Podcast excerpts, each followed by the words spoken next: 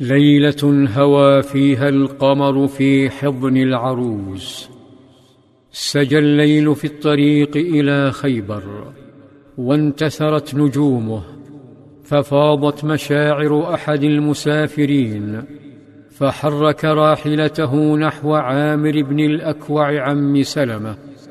وكان عامر شاعرا عذب الصوت، فطلب منه التغني بأبيات تزيد من جمال الليل وبريق نجومه، وقال: يا عامر، ألا تسمعنا من هنيهاتك؟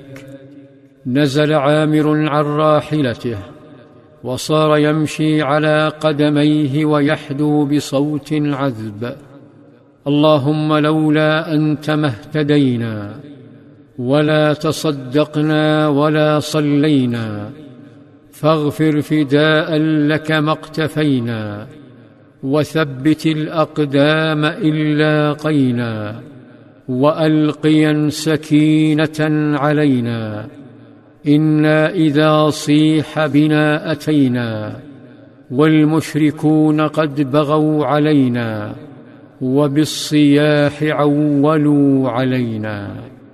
كان النبي صلى الله عليه وسلم ينصت إلى هذا الصوت العذب فقال: من هذا السائق؟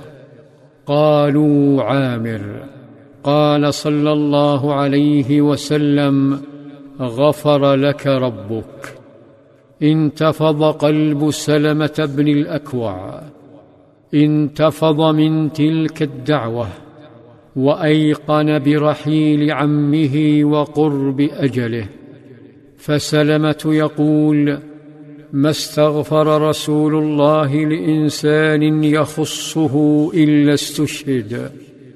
سمع عمر استغفار النبي صلى الله عليه وسلم فاهتزت مشاعر الشوق إلى عامر وهو حي، فتمنى بقاءه ونادى نبيه: يا نبي الله، لولا أمتعتنا بعامر.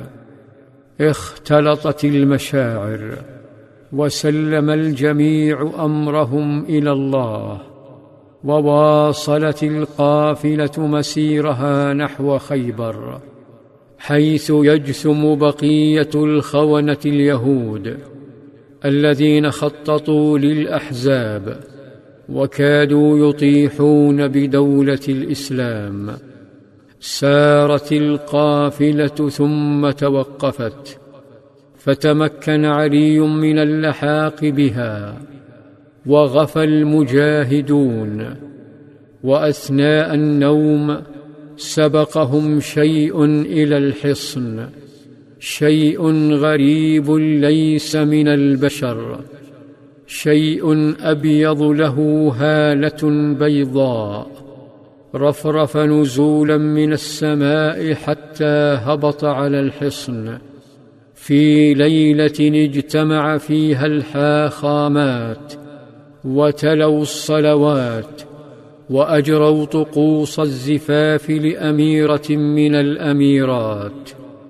وبعد الاحتفال غفت الأميرة العروس، فرأت في منامها رؤيا أخافتها.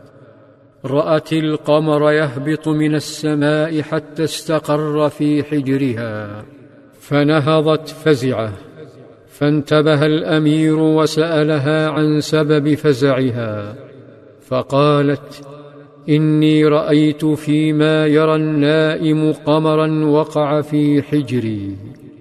لم يتردد الأمير في تفسير الرؤيا على الطريقة اليهودية، فسرها بلكمة على ذلك الوجه الجميل، حتى أحدث هالة خضراء حول عينها. ترى من هذه الأميرة؟ ومن هو زوجها الملاكم هذا؟ وما تفسيره لهذه الرؤيا؟